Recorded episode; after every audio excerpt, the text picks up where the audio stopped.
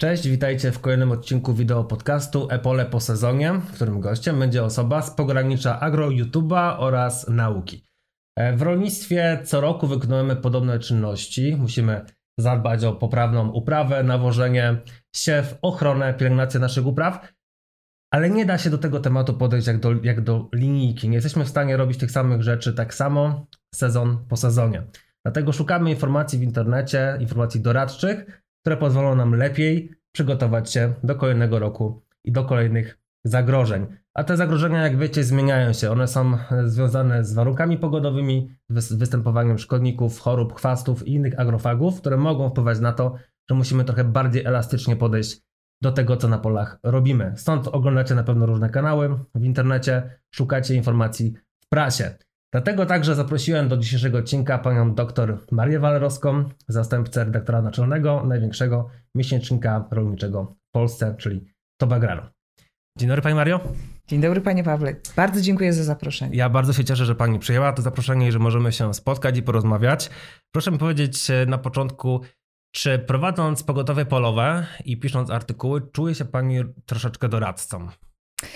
Wie Pan, gazeta, w której pracuję, e, Top Agrar, jest takim doradcą. Tak się nazywamy, tak się, tak się widzimy, tak się definiujemy i myślę, że jesteśmy doradcami.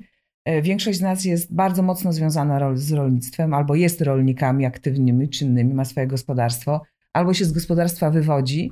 E, więc tak, takie mamy aspiracje i ambicje. I chciałabym pomóc, doradzać, i myślę, że nie tylko ja, ale wszyscy u nas w redakcji, bo myślę, że to może szumnie zabrzmi, ale jest to pewnego rodzaju e, misja i wiem, że doradztwo w rolnictwie to jest trudna broszka, no bo tak jak pan powiedział, każdy rok jest inny, no trzeba na bieżąco reagować.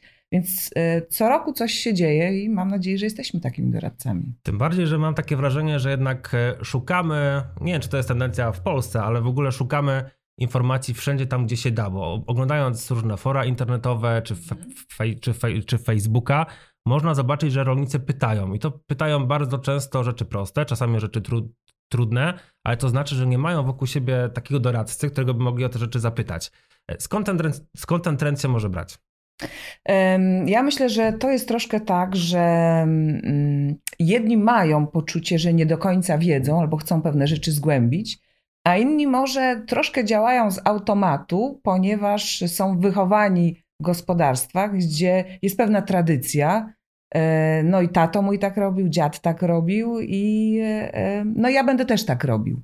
Ja zostawiam oczywiście pole tym wszystkim ludziom, natomiast jest wiele osób, które chcą się dowiedzieć, bo sam pan wie, że e, coraz trudniej nam się gospodaruje.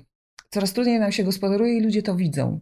Ludzie szukają takiej e, informacji niezależnej. Ja mam nadzieję i tak bym chciała, żeby, żeby Topagrar był tak postrzegany, no i generalnie pogotowie polowe także, że jesteśmy niezależni. My szukamy różnych rozwiązań. My się uczymy od państwa, my się uczymy od doradców, my się uczymy od e, naukowców, zbieramy te wszystkie informacje, filtrujemy, no i służymy pomocą. Ja się bardzo cieszę, że e, ludzie pytają, bo no niestety pora schematów już chyba za nami. Jeżeli chcemy pracować przyszłości, to tych wyzwań będzie bardzo dużo. Mnie też to bardzo cieszy z tego względu, że to tylko świadczy o tym, że ludzie chcą wiedzieć więcej, chcą lepiej prowadzić swoje gospodarstwo. Ja pamiętam, że profesor, e, mój promotor Grzegorz Skrzypczak, e, takie zdanie powiedział, kiedy byłem na studiach, że w kontekście ochrony roślin to jest taka trochę fitofarmaceutyka. Idziemy do lekarza, idziemy do farmaceuty z nadzieją na to, że on nam pomoże w problemie związanym ze zdrowiem. I trochę tak samo jest chyba w rolnictwie, prawda, że obracamy się jednak w takim środowisku, gdzie tych problemów na co dzień mamy bardzo dużo i fajnie jest się zapytać po prostu kogoś, kto może nam pomóc. Znaczy fajnie, że pan, pan poruszył tę kwestię, bo ja zawsze mówiłam tym wszystkim ludziom, rolnikom, naszym czytelnikom, nie tylko, ale także znajomym, e, którzy do mnie dzwonili, pytali się, słuchaj, czym pryskać? Na to, na tamto, na siamto, ile nawozu dać? Ja zawsze powtarzałam, pole to jest jak organizm. Każdy jest inny i każde pole jest inne, każde pole ma swoją historię, więc ja ci nie mogę doradzić przez telefon, nie ma szansy na teleporadę no żyjemy w takim świecie, a nie w innym, że teleporady stały się, stały się codziennością, ale trochę tak jest. Każde pole jest inne i im bardziej będziemy mieli świadomość tego, e, no to myślę, że tylko z korzyścią. Mhm. Tylko z korzyścią. Faktycznie taki trend, żeby jakieś schematyczne rozwiązania problemów zdobyć jest dosyć powszechny, ale to jest myślę bardzo ważne, żeby tak mieć tą świadomość, nie? że jednak y, problemy można rozwiązywać w różny sposób, bo są różne problemy. Mhm. Pamiętajmy, że wie pan, no, e, z jednej strony pogoda, z drugiej strony natomiast e, każde pole ma inne uwarunkowania glebowe, klimatyczne. Nawet y, przecież widzimy to w jednym gospodarstwie pole do pola, plony są różne. Niby taka sama technologia uprawy, ale plony są różne, nawet ta sama odmiana. E, no i, i to właśnie chodzi o to, bo to wszystko siedzi w ziemi, siedzi w glebie. Jeżeli my nie poznamy tego organizmu, na którym pracujemy, dobrze go nie zdiagnozujemy i naprawdę dobrze go nie znamy, no to trudno potem leczyć, bo te problemy nie pojawiają się od razu. One pojawiają się po latach, tylko trzeba wiedzieć po prostu, w którym miejscu, szukać, mieć świadomość i szukać. Ja myślę, że ten trend szukania jest widoczny w ostatnich latach coraz mocniej, bo faktycznie y, jest zainteresowanie tym, jak robią inni rolnicy. To jest początek tego etapu takiej, można powiedzieć, że nabierania świadomości, że ok, ktoś robi inaczej, to może warto spróbować coś zrobić inaczej, a później ten element zastanowienia, ok, to teraz jak zrobić inaczej, jakie mam warunki i tak dalej, i tak mhm. dalej. No, jak w każdej dziedzinie, jeżeli chcemy iść do przodu, to musimy analizować to, co robimy. I... Tak, bo nawet stojąc w miejscu, cofamy się, także to, to jest prawda, no ale sam pan wie i wszyscy zresztą, wszyscy rolnicy doskonale wiedzą, że po prostu nie dość, że ubywa środków ochrony roślin, nie dość, że te problemy związane z różnym rodzajem uprawy także się nawarstwiają, bo są plusy dodatnie i plusy ujemne różnych rozwiązań, jeżeli chodzi o uprawę gleby, no ale będziemy musieli w przyszłości mniej nawozów stosować, mniej chemii i trzeba sobie zacząć radzić. To troszkę się, troszkę jest to krok w tył i nie do końca, nie do końca sądzę, żeby to było dla nas dobre. Ale o tym porozmawiamy mhm. dzisiaj również troszeczkę później, a teraz chciałbym, żebyśmy trochę się cofnęli wstecz, ponieważ tak wspomniałem na początku, E, ma Pani tytuł doktora. Jakby mogła Pani troszeczkę więcej powiedzieć, chociaż wiem, że kończyła Pani, jeżeli chodzi o, o tytuł doktora mm, Katedry Łąkarstwa, tak? Ale tak. żeby trochę więcej opowiedzieć o tych początkach swojej pracy naukowej. Kiedy one były, jak gdyby, czy one były związane tylko i wyłącznie z doktoratem, czy jednak jakaś taka kontynuacja w nauce również występowała? Dobra, no to musimy się troszkę dalej cofnąć, ponieważ nie wszyscy wiedzą, E, albo mają świadomość, może ci tylko bliżsi znajomi wiedzą, że ja w ogóle pochodzę z gospodarstwa, z bardzo małego gospodarstwa. E, I pamiętam, jak zbierałam kamienie po ziemniakach, e, jak były wykopki. Pamiętam, jak wyrywałam chwasty z buraków. Powiedziałam sobie w życiu, ale to w życiu nie będę miała nic wspólnego z rolnictwem. Ale to scenariusz bardzo powszechny. Tak, w życiu, ale to w życiu. I się uparłam, żeby być lekarzem, stomatologiem. Nie udało się. E, no i, e, no, i, no i jakoś tak mówię, no dobra, jak nie ta stomatologia, no to gdzieś ten rok na jakichś studiach po prostu biologicznych, przyrodniczych. Trafiłam na agronomię. W życiu ani przez sekundę tego nie żałowałam. No może jak zdawałam egzamin z chemii rolnej. Wtedy przez chwilę się zastanawiałam, czy było warto, ale e, to było coś niesamowitego. No i potem trzeba było podjąć decyzję, czy zostaje, skoro tak mi się tam podoba skoro jest tyle ciekawych rzeczy, aczkolwiek dopiero później życie weryfikowało wiedzę, którą zdobyłam na studiach. E, no, zastanawiałam się, co ze sobą robić, ponieważ mam, pochodzę z rodziny nauczycielskiej, to gen pedagogiczny miałam we krwi i myślałam, że zostanę na uczelni, będę pracować dalej naukowo, będę, e, będę miała zajęcia dydaktyczne, które bardzo lubiłam. No ale życie się troszkę inaczej potoczyło potoczyło się inaczej. No, zrobiłam doktorat w Katedrze Łąkarstwa. Pracę magisterską pisałam e, pod kierownictwem pana już teraz profesora Kryszaka. E, zajmowałam się użytkami zielonymi. No i potem jakby dalej zostałam w katedrze i e, napisałam pracę z efektywności nawożenia Wiechliny Łąkowej. Tak jest, Wiechliny Łąkowej. Przed, przed Wiechliny Łąkowej. No i te trawy są najbliższe memu sercu. Muszę powiedzieć, to do tej pory zostało. Aczkolwiek pamiętam początki w Topa Grarze, mój szef, pan Karol Bujoczyk, którego myślę, że wszyscy Państwo znają, albo większość z Państwa, albo kojarzą go bardzo dobrze, powiedział mi, że w ogóle nowoczesne rolnictwo, co ja będę tutaj mówić o użytkach zielonych, o łąkach i pastwiskach. Ja miałam głowę pełną pomysłów, bo jest tyle do zrobienia. No, ale po teraz po latach, jak mu to wypominam, to twierdzi, że absolutnie nigdy tak nie mówił. Ale prawdą jest, że zaczęło się od użytków zielonych, od łąk, od pastwisk. No a potem, e, no a potem, no jakby tak się życie potoczyło, że e, nie zostałam w katedrze. To zresztą były trudne czasy, bo to był 2006 rok. To były takie trudne czasy na rynku pracy, także wiele zmian się działo, no i musiałam po prostu szukać pracy gdzie indziej. No i, i, i po prostu jestem od 16 lat w topograże. I A. swoją karierę naukową zakończyłam na doktoracie. Okej, okay, ale może zatrzymamy, zatrzymamy się na chwileczkę przy wichlinie, bo trochę bym chciał ten temat rozszerzyć. Mhm. Wichlina łąkowa jest chyba jednym z trzech najbardziej popularnych gatunków, mhm. jeżeli chodzi o trawy w Polsce po życicy i po bodajże kostrzewie czerwonej. Jeżeli chodzi o takie trawy Gazonowe. Gazonowe, dokładnie, tak, czyli trawniki i tak dalej. Tak, boiska trawniki. E, ale ma również przecież takie wykorzystanie pastewne, prawda? E, jako, jako, jako trawa pastwiskowa. I teraz e, by mogła Pani troszeczkę więcej o tej wichlinie powiedzieć, w tym sensie faktycznie na ile postęp hodowlany na przykład w perspektywie ostatnich 15 lat poszedł do przodu i są to trawy może jeszcze bardziej dostosowane do naszych potrzeb, jeżeli chodzi o klimat? Mhm. Znaczy ja powiem tak, ubolewam niestety, bo jeżeli chodzi o nasiennictwo traw, nie ma takiego progresu jak w innych E, w innych e, roślinach, uprawach z tej grupy, czyli w zbożach, e, na przykład w pszenicy widzimy, co się dzieje. Zresztą nie tylko, w ogóle w, w zbożach, w różnych gatunkach zbóż. Natomiast w trawach byliśmy, kiedyś byliśmy mocnym ośrodkiem i takim ośrodkiem świetnym był Bartążek. Potem się zaczęły dziać różne, różne złe rzeczy. Teraz na szczęście ta, do tej hodowli wracamy, ale wie pan, zaniechań 20 lat, czy nawet dwudziestu kilku lat nie jesteśmy w stanie tak szybko nadrobić, zwłaszcza w hodowli traw. Wichlina jest dosyć trudną trawą w hodowli, ale widzę, że wiele się dzieje w życicy trwałej, która jest bardzo popularną trawą e, i to jest świetny gatunek, ale w innych gatunkach też. I patrzymy już w inne, patrzymy nie tylko na wydajność, e, na wydajność taką pastewną, ale także już te, jak gdyby to, te drogi się wyraźnie rozeszły. Z jednej strony mamy trawy pastewne, czyli te, które krowy, powiedzmy w większości krowy mleczne, ale także e, już teraz coraz więcej osób myśli profesjonalnie o pastwiskach dla bydła mięsnego, dla koni. E, I tam widzę, że się, że się dużo dzieje rzeczy i mam tu na myśli plon, ale także strawność, efektywność, e, efektywność po prostu taką przekładającą się na produkcję mleka. I to są konkretne benefity. Natomiast jeżeli chodzi o trawy gazonowo-ozdobne, ta hodowla ta hodowla jak gdyby w Polsce nie była tak mocna, ale nadrabiamy teraz. Nadrabiamy teraz i widzę, że coś się zaczyna dziać, ale wystarczy spojrzeć w rejestr i ile mamy nowo rejestrowanych odmian polskich. E, no jest tego niewiele. Ale gdybyśmy mieli troszeczkę się skupić na jakiejś takiej jednej cesze wiechliny, która miałaby być taką cechą łatwo zapamiętywalną, czy to jest gatunek trawy na przykład przeznaczony na bardziej słoneczne czy bardziej zacienione rejony trawników? Bo tak myślę w kontekście, ok, każdy zna taki mm -hmm. trawnik ma, to może niech to będzie taki łącznik do tego naszego mm -hmm. życia codziennego. Znaczy ja powiem tak, wiechlina nie lubi cienia. Wiechlina nie lubi cienia. Są różne odmiany kostrzewy czerwonej, które bardziej bym do cienia poleciła. Natomiast e, wiechlina za bardzo tego cienia nie lubi.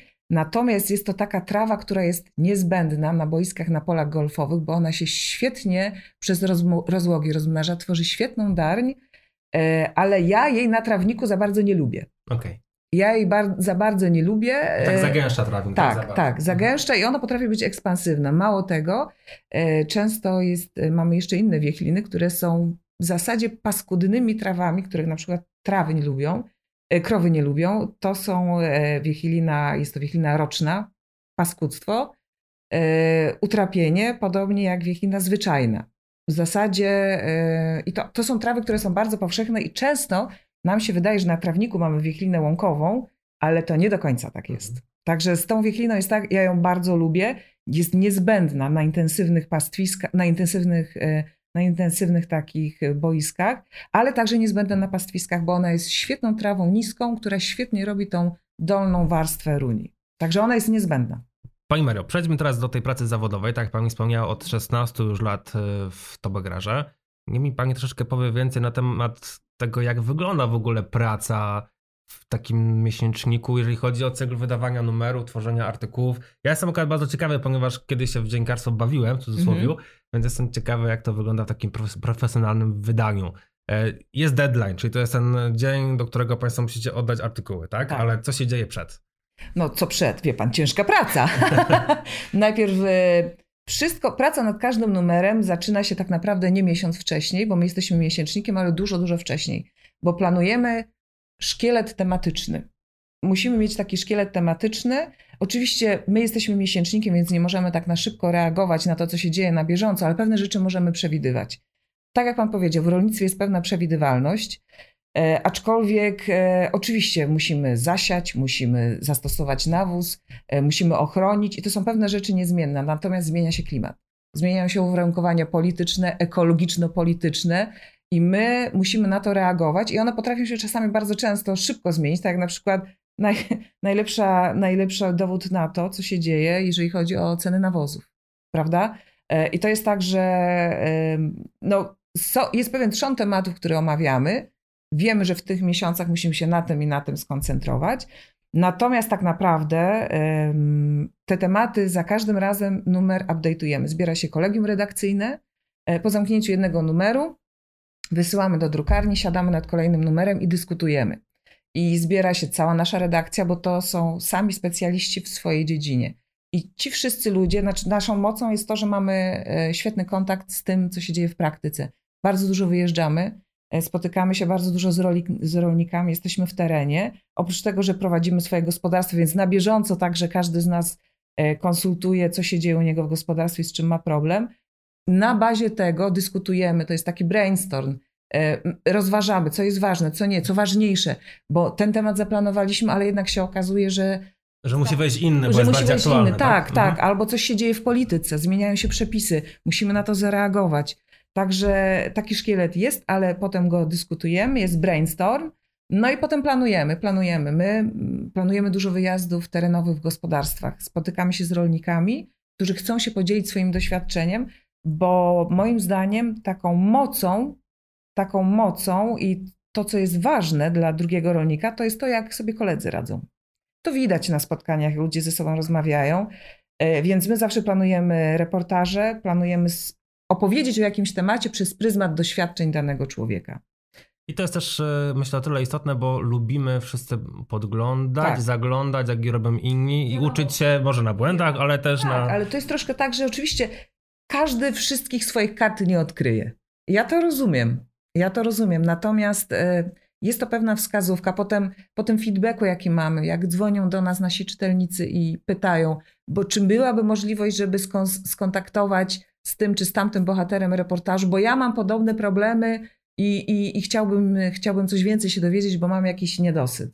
Także myślę, że to jest, to jest ważne, więc tak jak mówię, wyjeżdżamy na reportaże, wracamy z całym tym urobkiem. Po drodze oczywiście jest mnóstwo konferencji, spotkań y, branżowych, prasowych, naukowych. Y, zawsze mamy taki grafik. Każdy sobie planuje, dzielimy się tym, co kto, y, co jest ważnego, co się dzieje w branży, gdzie warto być i trzeba być gdzie warto porozmawiać, zbierać te informacje. No i z tym pakietem informacji wracamy z terenu, znowu siadamy, znowu mamy taki brainstorm, dzielimy się ze sobą tym wszystkim. E, no a potem e, to jest praca po prostu Trzeba usiąść i napisać. I napisać, dokładnie. Trzeba usiąść i napisać. Ale niech właśnie pani powie trochę więcej na temat tego, jak, jak dobrze pisać. Może nie tyle o warsztat, ale przecież na pewno każdy artykuł, w szczególności poradnikowy, wymaga mhm. dobrego researchu, albo nawet bardzo tak. dobrego, tak żeby tak. temat zgłębić i, i przekazać te informacje, które są zweryfikowane, sprawdzone, które mogą pomóc i jeszcze będą przekazane w taki sposób e, kompaktowy i przystępny. Dokładnie. Tak, tak, tak. E, jak to zrobić? Znaczy, wie pan co, ja Y, będąc pracownikiem naukowym, miałam, miałam taki problem z tym, żeby napisać krótko i na temat. Zanim dobrnęłam do brzegu, i to muszę powiedzieć wprost, no to trochę to trwało. Myślę, że zaletą, zaletą mm, takiego chyba dobrego dziennikarza jest to, żeby przede wszystkim mieć świadomość, do kogo się pisze, a my piszemy do rolników, mieć świadomość E, tego, jakie są jego potrzeby, oczekiwania, jakiej chce on znaleźć odpowiedzi. Przede wszystkim trzeba, wydaje mi się, pisać takim językiem, no może nie takim, jak się posługujemy na co dzień, ale pisać krótko, treściwie i szybko do brzegu, bo ta uwaga naszego czytelnika jest bezcenna i każda minuta jest na wagę złota. E, I myślę, że trzeba po prostu być mocno osadzonym w temacie i pisać od razu na temat tak samo jak pisać, to bym przełożył to od razu na nagrywanie filmów, bo filmy są bardzo podobne. Ja bym powiedział, tak. że one jeszcze bardziej skracają większej, ten dystans, tak, prawda? jeszcze większej kondensacji wymagają. Mhm, mhm. Takiego troszeczkę, no właśnie, y, skrócenia dystansu między widzem a nami, żeby, żeby tą informację przekazać bardzo, bardzo rzetelnie i bardzo treściwie, mhm. e, ale faktycznie widać po reakcjach, widać po komentarzach, widać po czytelnictwie i też po oglądalności, że to jest to, co do ludzi trafia. Bo no, no okej, okay. Nie, nie chcemy czytać elaboratów, tylko chcemy konkretnych poradnikowych treści, które nam pomogą przeanalizować problem, nie go rozwiązać może od razu, ale pomóc gdzieś tam znaleźć swój sposób na to, żeby problem był rozwiązany. Mhm. Znaczy ja panu powiem tak, to nie jest prosta sprawa, bo każdy odbiorca, każdy czytelnik oczekuje, że damy mu odpowiedź na jego problem, a tak nie jest. Trzeba także pobudzić troszkę do myślenia, pokazać tą wariantowość, dać pewną wskazówkę. Niekiedy trzeba dać wskazówkę, a niekiedy można powiedzieć wprost: zastosuj to i to, bo to działa na taką i taką chorobę. E, czy lepiej leczniczo, czy, za, czy lepiej interwencyjnie. Wszystko zależy, jaka to choroba, jakie uwarunkowania. Tych, tego jest sporo, ale są takie momenty, kiedy po prostu można powiedzieć wprost. I wtedy mówmy. Natomiast ja bym, mm, ja powiem panu tak, e, jak przygotowuję się, to widzę po każdym odcinku pogotowia polowego. E, jak się przygotowuję do każdego, to nie jest tak, że to 5 minut to jest po prostu tylko 5 minut. To jest, to jest naprawdę kilka dni, żeby sobie przemyśleć, zastanowić się, co jest najistotniejsze, czego ode mnie mój odbiorca oczekuje, jakiej by chciał usłyszeć odpowiedzi, dać mu jak najbardziej, jak najwięcej konkretów, e, a jeśli trzeba, to skłonić do myślenia. I jeszcze to powiedzieć w takiej formie, żeby to było jak najbardziej takie przyswajalne, tak, prawda? Tak, tak, tak. No nie wiem, czy to mi się do końca udaje, natomiast y, ja jestem raczej konkretna i zasadnicza, aczkolwiek, y, aczkolwiek no, mówię, chciałabym nieraz powiedzieć więcej, ale to by wymagało jakiegoś wykładu, wywodu długiego, tak? uzupełnienia, mhm. tak. Czasami po prostu y, ma być to impuls, a czasami są to tam też bardzo konkretne y, porady. Natomiast z artykułem jest troszkę inaczej. Ta praca jest inna. Ja też się musiałam przestawić z tego trybu pisania sprintowego e, na mówienie do ludzi. I, e, I ten przekaz musi być zupełnie inny, i to troszkę trwało. To nie było proste, wymagało to pewnej zmiany myślenia. No ale myślę, że e, powiem wprost, pewnego dnia była taka dyskusja z moim szefem wspomnianym już na temat tego, że to czytelnictwo tak spada. Co możemy zrobić, żeby ci ludzie, ci ludzie, żeby, żeby zmusić ludzi do czytania? I wtedy pomyślałam sobie, że my nikogo nie zmusimy. My możemy zaoferować ludziom alternatywne rozwiązanie, e, wspomóc, jak gdyby wspomóc gazetę, bo chyba nie sądzę, żebyśmy byli w stanie w przyszłości w ogóle, nie mówię tylko o prasie rolniczej, odwrócić ten trend e, niechęci do do, no, po prostu do, do czytania. No. Do słowa pisanego, tak? I tak. do czytania. Znaczy pewnie jest to tendencja, która trwa, trwa już od wielu lat tak. i wielu się zastanawia, jak, jak to mhm. odwrócić z gazetami codziennymi włącznie, bo to tak, one chyba są tak, na pierwszej tak. linii ognia. Tak, oni wprost. są na pierwszej linii ognia i to było widać po prostu, co się działo na rynku prasowym. Dokładnie, ale, ale chyba faktycznie myślę, że to tak jak z książkami. Są pewne formaty, które po prostu mhm. no, będą mniej popularne, bo zastąpią je inne, ale one nie zginą, ponieważ faktycznie e, no, zawsze, zawsze to znajdzie swoich odbiorców, e, tym bardziej, że niesie to konkretną wartość i treść. E, ale powiedziała Pani też o tym, że okej, okay, przeszła Pani trochę z nauki do dziennikarstwa, ale dziennikarzem Pani nie jest. Jak, jak trudno było w ogóle zacząć ten taki e, szlif dziennikarski i czy to wszystko Pani osiągnęła swoją mocą, energią i determinacją, czy jednak też pomogły jakieś szkoły, uzupełnienia? Znaczy ja powiem tak, Oczywiście redaktor naczelny, który jest, e, który jest wodzem na statku, e, trochę niekiedy dyktatorem, ale taki też trochę musi być, e, bo spotyka się na jego pokładzie mnóstwo indywidualności. Jakiś główny tor i kierunek musi on wytyczyć. I ten główny szlif i tor, to jak ten tor i kierunek, w jaką stronę powinnam zmierzać, oczywiście wytyczył redaktor naczelny. Natomiast my cały czas się szkolimy. My cały czas się szkolimy i szkolimy się teraz już bardziej w pisaniu do internetu także, bo to się okazuje także, że to jest zupełnie inny sposób pisania, ale cały czas także wewnętrznie się szkolimy, e, żeby zmienić trochę formę przekazu także tego słowa pisanego, żeby pojawiało się więcej grafik, żeby zdjęcia były jeszcze bardziej precyzyjne, jeszcze więcej mówiły, były uzupełnieniem po prostu tekstu, a w zasadzie czasami nawet, żeby zastępowały ten tekst, to słowo pisane. No, walczymy o uwagę naszego odbiorcy, przy czym um, czasami jest dobrze jakby stanąć, cofnąć się trochę do tyłu i zerknąć na to, jakim sam ja jestem czytelnikiem. No i wtedy odpowiedź jest prosta. No. Trochę mamy takie czasy, że jednak przejście w pismo obrazkowe jest coraz bardziej tak. widoczne i oczywiście to ma swoje złe i dobre strony, bo tych dobrych również jest sporo. Gdzieś takie wizualne przez przedstawienie tematu, no może dłużej zostać w głowie przede wszystkim, ale faktycznie no to jest taki trend chyba mocno zauważalny. Pani Mario, widzieliśmy się kilka, kilkukrotnie przy okazji Forum Tobagraru i to jest bardzo duże wydarzenie w skali nie tylko pracy, w ogóle spotkań z rolnikami. Jakie emocje towarzyszą prowadzeniu takiego forum? Rety, nie mogę powiedzieć, bo to się nie da opisać słowami, a już na pewno niecenzuralnymi na antenie jakiejkolwiek, bo... Ale jest to przeżycie, na pewno. Jest to przeżycie, jest to potężne przeżycie. Um, nie wiem, ile, na ile mogę uchylić rąbka tajemnicy, ale e, to jest potężny wydatek energetyczny, my musimy myśleć o tym już tak naprawdę rok wcześniej. Myślimy, planujemy rok wcześniej. To jest potężne przedsięwzięcie logistyczne i za tym wszystkim stoi wielomiesięczna praca sztabu ludzi. E, bo pamiętam pierwsze forum, to było, to było coś takiego, nie wiedzieliśmy, nie wiedzieliśmy, co to będzie. Baliśmy się troszkę tego, kto przyjedzie, czy będzie zainteresowanie, jak dużo ludzi przyjedzie ale myślę, że warto. Myślę, ale mieliście też Państwo doświadczenie, prawda? Bo jednak organizowaliście mieliśmy. seminaria od już kilku lat wcześniej, mhm. więc jak gdyby to też pewnie było takie nakierowanie trochę w tym kierunku, że, że warto, no bo jednak ludzie mhm. chcą słuchać na żywo mhm. takich mhm. wybitności i osób, mhm. które przekażą te informacje. Ale też, okej, okay, rozumiem, że logistycznie to było o wiele trudniejsze tak. i o wiele bardziej stresujące. No i są to też emocje, no bo wie Pan, to, że my wychodzimy i ta sesja, powiedzmy, główna trwa 2,5 godziny, potem satelitarne sesje, które w tym roku już było aż 5, odbywających się równocześnie, jest to wyzwanie, bo mamy, e, mamy gości z zagranicy.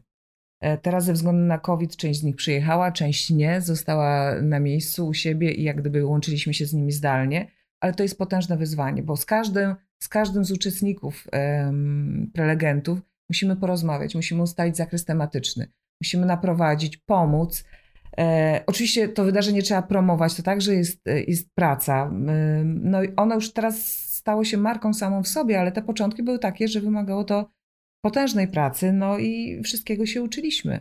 Wszystkiego mhm. się uczyliśmy, ale nie ukrywam, e, samo wystąpienie, samo wystąpienie to także jest, to jest stres, to jest także wydatek energetyczny taki, bo no ja się trochę, ja lubię takie spotkania bardzo, bardzo lubię takie spotkania i zawsze się też przy okazji uczę, bo uczę się od tych ludzi, którzy przyjeżdżają, naszych gości, prelegentów, ale uczę się także od y, no, kolegów, znajomych, rolników, którzy przyjeżdżają.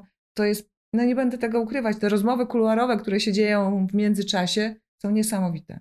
I myślę, że to jest też dużą wartością tego spotkania, bo dla uczestników również te rozmowy kuluarowe mhm. są takim okazją spotkać osoby znane, ciekawe, interesujące, wymienić się doświadczeniem, mhm. E, czy też po prostu porozmawiać z kimś, kogo się dawno nie widziało i to wszystko pomiędzy tymi tak. sesjami tematycznymi.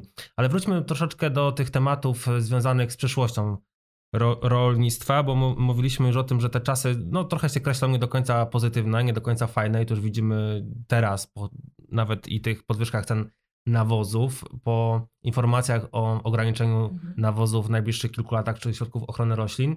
E, wspomniała Pani, że to nie będą kolorowe czasy, ale jaki scenariusz się kreśli w Pani głowie, jeżeli chodzi o, o rolnictwo w Polsce za 10 lat?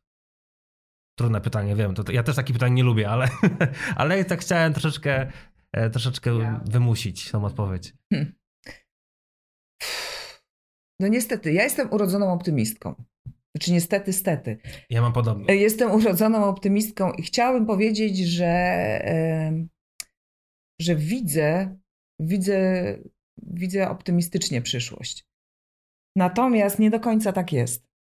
Nie do końca tak jest i powiem szczerze, że to, co się dzieje, w zasadzie, no żeby nie straszyć wszystkich, ale zatrważa mnie bardzo. Bo ja rozumiem rozsądny racjonalizm. I myślę, że znalezienie takiego rozsądnego racjonalizmu, czyli widziałabym go po prostu w krzewieniu dalej rolnictwa zrównoważonego, wydaje mi się, e, wszyscy ci rolnicy, którzy mają świadomość, jak jest to ważne, to i tak u siebie to robią w gospodarstwie.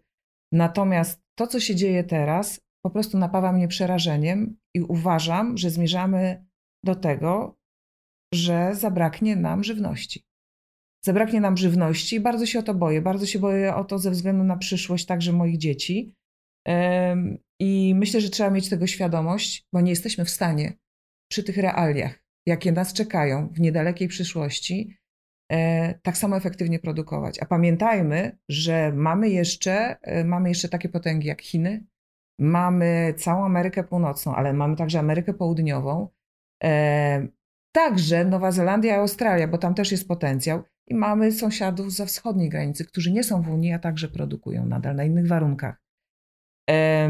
I powiem tak, bardzo jestem zwolenniczką tego, żeby produkować w sposób zrównoważony i to jest do zrobienia. Natomiast uważam, że jest to skrajność. Jest to skrajność, powiem wprost, cofniemy się. Bardzo się cofniemy, bo wszystko w porządku, gdyby zabierano nam coś, ale dawano realną alternatywę, substytut. Ale jeżeli spojrzymy na to w perspektywie, to nie jest substytut. To nie jest substytut i ja po prostu się tej przyszłości boję. Powiem wprost. A czy nie jest trochę też tak, że na dzień dzisiejszy, chociaż tak się nie, nie powinno mówić, ale na, na dzisiaj za mało wiemy, do, jeżeli chodzi o kwestie, które być może wydarzą się za, za kilka lat. Znaczy mam na myśli e, postęp technologiczny, mhm, postęp mhm. związany z hodowlą, postęp związany z e, produktami, które mogą niejako zastąpić trochę te, które używamy dzisiaj, bo tak naprawdę faktycznie na dzisiaj nie wiemy na o, dzisiaj, o nich nic. Na albo dzisiaj bardzo mało. sam pan dobrze wie, że jeżeli chociażby odnieść się mogę do tak zwanych preparatów biologicznych. Pan jest przedstawicielem także dużej firmy chemicznej. Dobrze pan wie, że wszyscy pracują nad tym, nie ma wyjścia. Natomiast e, spływają zapewne do pana także, do mnie też, wyniki badań, doświadczeń, które pokazują, jak wiele jest niewiadomych, jak wiele jest zmiennych, e, że póki co nie możemy mówić, do tego stopnia, że póki co nie możemy mówić, że to może być jakikolwiek substytut. Mhm. Możemy próbować łączyć te metody tradycyjne, e, tradycyjną chemię z metodami biologicznymi. Natomiast pamiętajmy, że jeżeli chodzi o metody biologiczne, to nadal są organizmy żywe. Jakby nie patrzeć, środowisko także na nie wpływa, mhm. co powoduje, że my, nie będąc w szklarni czy w warunkach wazonowych kontrolowanych, nie jesteśmy także tego w stanie kontrolować. Jasne, to w szczególności ma mm, przełożenie na preparaty biologiczne do ochrony na przykład, tak, tak gdzie tutaj możemy przez jakiś antagonizm mówię. tak Znaczy ja powiem tak, spróbować widzi chronić. Pan, sam pan widzi dobrze, że jeżeli chodzi o chwasty, pielniki ruszyły w ruch. I jest możliwe zorganizowanie tak uprawy, żeby połączyć chemię, z, zwłaszcza w tych uprawach szerokorzędowych, z zabiegami mechanicznego odchwaszczania. E, mamy przecież kruszynka, który tak naprawdę to metoda biologiczna zwalczania omacnicy jest od lat i e, wszystko w porządku, tylko ciągle za mało wiemy. Ciągle zbyt dużo widzę niewiadomych i na dziś drżę. Drżę o przyszłość, natomiast bardzo być może mam ogromne, ogromne ogromny mam szacunek dla hodowców, którzy gdzieś w pewnym momencie pewne rzeczy, oni muszą być troszkę wizjonerami także, przewidzieć pewne rzeczy i widzę, że hodowla faktycznie wychodzi naprzeciw e, i te prace hodowlane są potężne. Myślę, że w laboratoriach biotechnologicznych wiele się dzieje także wśród e, producentów tak zwanej dużej chemii i nie tylko. E, no i mam nadzieję, że mam nadzieję, że gdzieś w przyszłości będziemy mogli korzystać z tego. Natomiast e, no, no teraz na dzień dzisiejszy jeszcze widzę więcej problemów niż pozytywów. Obyśmy faktycznie mhm. spotykając się za 2-3 lata mieli bardziej pozytywne nastawienie, tym bardziej, że faktycznie, tak jak pani mówi, trochę się zaczyna też mimo wszystko dziać, tylko pytanie, co to przyniesie, bo tak, chociażby odmiany tak. odporne na choroby, tak których jeszcze nie było, rozmawialiśmy kiedyś o odmianie PT303 na przykład, tak? tak? Czy jakieś m, mm, też produkty mikrobiologiczne, które mają bakterie mhm. wiążące azot z powietrza na tak. roślinę. To są Więc rzeczy, są które mogą być przełomowe. które tak i one się już dzieją i się rozwijają bardzo dobrze, ale przy tej intensywności rolnictwa do jakiej się przyzwyczailiśmy, jakiej oczekujemy, to za mało. To na dzień dzisiejszy trochę za mało po prostu. Mhm. Pani Mario, prowadzi Pani pogotowie polowe, czyli jest to program, który możemy obejrzeć na YouTubie, na kanale Tobagraru. E, stąd moje pytanie, trochę takie przewrotne, bo być może ogląda Pani inne kanały i mogłaby coś nie, może tyle nie polecić. Oglądam, absolutnie, w ogóle nie, absolutnie. Oczywiście, że śledzę. czy, nie czy, da się czy są jakieś takie kanały, które mogłaby Pani polecić ze względu na, na treść, która tam się znajduje? Nie chodzi mi jak gdyby o typowo kanały branżowe, co może takie, które niosą po prostu za sobą jakąś wartość. Mhm. Znaczy ja powiem troszkę tak, ze względu na to, e, że widzę i współpracuję z wieloma, także moimi kolegami w Niemczech, i z wieloma naukowcami jest mi po prostu po drodze, zwłaszcza z DLG, bo to jest taki ośrodek, który skupia naprawdę wielu naukowców, praktyków, e, ale także jest takim ośrodkiem bardzo mocno promującym różne rozwiązania, także nowoczesne w rolnictwie i oni wiele rzeczy testują u siebie. I przyznam, że zaglądam, zaglądam tam, żeby zobaczyć, co się dzieje, ale patrzę także na konkurencję moją e, prasową za granicą, kraju także oczywiście, więc to wszystko, wie pan, bo to jest prawdziwa sztuka. Internet jest pochłaniaczem czasu. E, no i trzeba, nie ukrywam, mam kilka, mam kilka e, portali, kilka źródeł, które są dla mnie jak gdyby wyznacznikiem trendów i tego, co się dzieje. Natomiast powiem wprost, zaglądam i na polskie kanały, i na polskie e, naukowe kanały, i zaglądam bardzo często także na, na to, co się dzieje u nas. E, profesor Sawińska przecież e, bardzo często e, wstawia różne rzeczy e, aktualne i bieżące, więc patrzę, co się dzieje na uczelniach, patrzę, co się dzieje u konkurencji, patrzę, co się dzieje także w, Europie, ale zaglądam sobie także na stronę USDA no bo musimy wiedzieć, to już jest po prostu jak system naczyń połączonych. My w Europie już nie jesteśmy jak gdyby takim białym żaglem. Więc tak, zaglądam, zaglądam, zaglądam w różne miejsca. Całkiem dużo tych źródeł tak, spiszemy, żeby też można było łatwo do nich dotrzeć. Ale tak a propos DLG, e, to chciałbym taki jeden temat trochę bardziej jak gdyby kontynuować, ponieważ to porównując skalę Polski i Niemiec, dla mnie to jest potężne źródło informacji, którego w Polsce nie ma. Kiedyś hmm. próbowano stworzyć, ale się hmm. nie mhm. udało. Hmm. I myślę, że w najbliższych latach pewnie też się nie uda. Czyli miejsce, gdzie rolnicy mogą sprawdzić, zobaczyć, tak. zebrać informacje tak. związane z tym, co w danym kraju się sprawdza i jak tak. dane uprawy wyglądają. Czy to tak. wygląda, z te, czy jak gdyby kluczem do tego jest to, że rynek w Niemczech jest zupełnie inny niż w Polsce? Na pewno. Na pewno. Aczkolwiek ten rynek w Niemczech także się zmienia. E, natomiast Wie pan, to jest, to jest y, tak naprawdę rozmowa, no nawet nie na dzisiejsze spotkanie, bo składowych jest wiele. Natomiast y, to jest pokłosie, to co się dzieje w Niemczech, to jest pokłosie tego, że tam świetnie działają izby rolnicze. Izby rolnicze działają świetnie i powstał pomysł takiego jednego ośrodka, drugi jest w Hausdüse, gdzie produkcję zwierzęcą e, się testuje i różne rozwiązania. E, I myślę, że mm, Myślę, że to na tym najbardziej będę ubolewać, bo ten system powstał już lata całe temu. Lata całe temu. E, no my mamy ośrodki doradztwa rolniczego, które w zamyśle, oczywiście to by było świetnie, żeby działały, no ale wiemy, że niewiele jest takich e, ODR-ów, ośrodków doradztwa, aczkolwiek są, na całe szczęście są, które także są doradcami agrotechnicznymi, bo skupiają się na tych sprawach unijnych, na wnioskach, dopłatach i tym podobnym. Natomiast e, ja nie powiem, nie powiem, żebyśmy się musieli wzorować, natomiast życzyłabym sobie i marzyłabym o tym, żeby te instytucje, e, instytuty, które są także w Polsce z pogranicza branżowych, typu Instytut Uprawy Nawożenia Gleb, IHAR, no mamy IOR, który no najbliżej praktyki wydaje mi się mimo wszystko póki co jest Instytut Ochrony Roślin.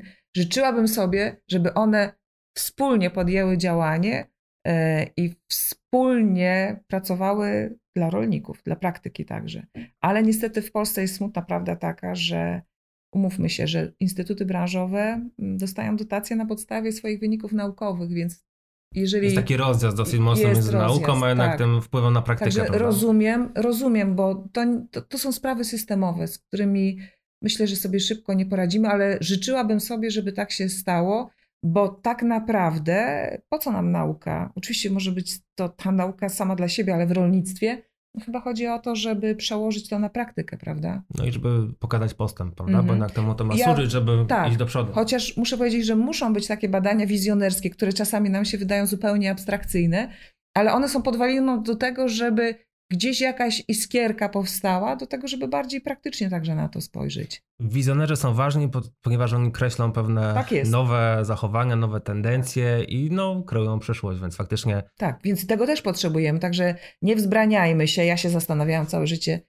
na cholerę mi statystyka matematyczna, na cholerę mi chemia, fizyka yy, i tym podobne, a potem okazuje się, że ten, to szerokie spojrzenie jest bardzo przydatne, a wie pan, praca rolnika jest chyba najtrudniejszą pracą, bo nie dość, że pod chmurką to jest tyle uwarunkowań ekonomicznych, e, e, agrotechnicznych.